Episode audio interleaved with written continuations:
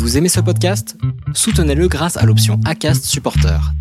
C'est vous qui choisissez combien vous donnez et à quelle fréquence. Cliquez simplement sur le lien dans la description du podcast pour le soutenir dès à présent.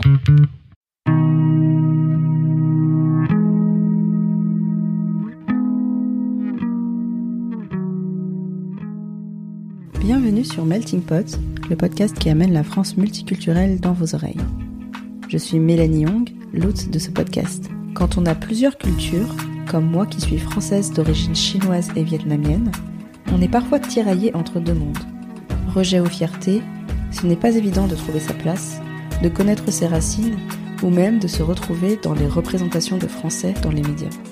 Alors, j'ai décidé de créer Melting Pot pour parler de nos identités mélangées, donner la parole à des talents inspirants, redécouvrir l'histoire de nos aînés immigrés et évoquer tous les thèmes un peu melting potés. Aujourd'hui, vous écoutez un épisode spécial confinement. Bon, je sais, on est officiellement déconfiné. Mais je sais pas vous, mais moi j'ai encore envie de rester un petit moment bien au chaud et concocter encore des bons petits plats. Je trouve que c'est toujours chouette de découvrir de nouvelles recettes, surtout quand elles sont mêlées à de jolis souvenirs et qu'elles peuvent nous ouvrir l'appétit sur des découvertes culturelles. Alors l'opération plat doudou, ça continue pour encore quelques épisodes. Dans cet épisode, c'est Selva qui nous présente son plat doudou. Le plat doudou de Selva, c'est le dossé curry colombo. Je suis pas sûre de très bien prononcer, mais c'est un plat typique du sud de l'Inde. C'est une recette qui demande un peu de patience, mais pour en avoir déjà goûté en Inde et en France, je vous assure que ça en vaut vraiment la peine, c'est délicieux. Donc je vous laisse découvrir tout de suite le plat doudou de Selva, et on se retrouve juste après. Bon appétit Bonjour, moi c'est Selva, je blogue sous le nom de Jody Damas. Je tiens un blog de carnet de voyage et de recettes illustrées et des recettes notamment du sud de l'Inde parce que je suis française de culture tamoule. Donc mes parents viennent de l'état du Tamil Nadu et ils sont arrivés donc il y a plus de 30 ans et euh, moi je suis née ici. Aujourd'hui je voulais vous partager la recette du euh, dosa kali kolbe. Euh, donc c'est euh, vraiment mon plat doudou, mon plat réconfort. C'est un plat que généralement je mange le dimanche soir. C'est ma mère qui le fait. Euh, donc le dosa, qu'est-ce que c'est? C'est une grande crêpe dont la pâte est faite à base de riz et de lentilles noires fermentées. Et le curry donc c'est un colombo de, c'est une sauce, c'est un colombo de poulet et de pommes de terre. et en fait, je trouve que les deux se marient extrêmement bien. Ça me rappelle pas mal de souvenirs et notamment parce que j'en ai mangé il y a 20 ans euh, quand on était en Inde et qu'il fallait prendre l'avion. Donc on a fait un stop euh, chez chez ma tante qui cuisine vraiment très très bien à Pondichéry et elle nous a servi ça, il était 23 heures, on a fait un stop d'une heure chez elle. Et très franchement, c'était le plat qu'il fallait et c'est arrivé au bon moment. Après ça, j'ai bien dormi dans le van avant d'arriver à l'aéroport et prendre l'avion très tôt le matin. Donc ça me rappelle pas mal de souvenirs et, euh, et j'avoue que quand ma mère en fait le dimanche soir, c'est vraiment ultra réconfortant. Concrètement, comment est-ce qu'on prépare le, le Donc le dossé, euh, on le prépare donc à base, enfin on fait tremper des lentilles noires et du riz pendant euh, un certain temps. Ensuite, on les mixe. Ma mère, elle, a une machine électrique avec une pierre qui tourne, donc c'est vraiment une, une, meule, et elle va bah, mixer riz et les lentilles dans cette machine. La pierre tourne et en fait ça écrase vraiment et ça mixe bien le riz et les lentilles. Ensuite, elle va faire lever la pâte pendant une, une bonne nuit à température ambiante. Et en fait, on voit que la pâte est bien réussie quand la pâte a vraiment levé et qu'elle est bien fermentée. Il y a vraiment, elle est, quand même assez acide. Le premier jour, on fait pas directement des dosa, on va faire ce qu'on appelle des itli. Ça ressemble à des petits coussins, c'est assez aérien. On va faire cuire cette pâte à la vapeur.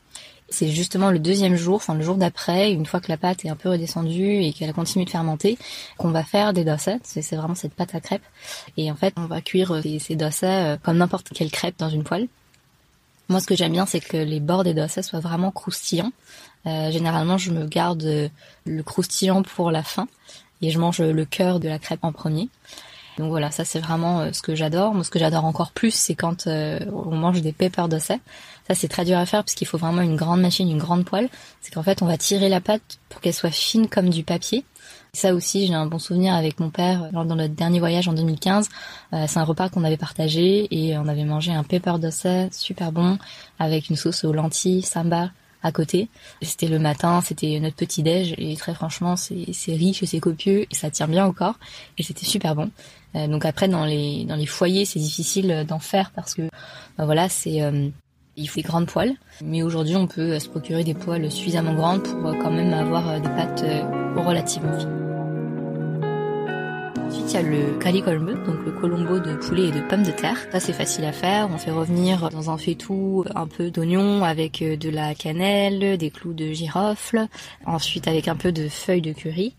Et ensuite, on ajoute de la tomate et ensuite on rajoute aussi des épices, alors de la poudre de piment, de la poudre de curcuma, de la poudre de coriandre, et ensuite, on va avoir pour la viande de la pâte d'ail et de gingembre. C'est vraiment tout le temps présent dans les sauces à base de viande en Inde. Voilà. Après, euh, on rajoute de l'eau, bah, les pommes de terre, le poulet, et ça donne une super sauce bien liée, quand même un peu épaisse, épicée aussi. Et en fait, à la fin, pour ajouter un peu de fraîcheur, en fin de cuisson, on peut rajouter euh, de la coriandre et de la menthe ciselée. Et ça, pour le coup, c'est une super sauce où on fait tremper les dosa. Et euh, voilà, ça, c'est mon plat réconfort du dimanche soir, mon plat du Merci beaucoup Selva d'avoir partagé ton plat doudou.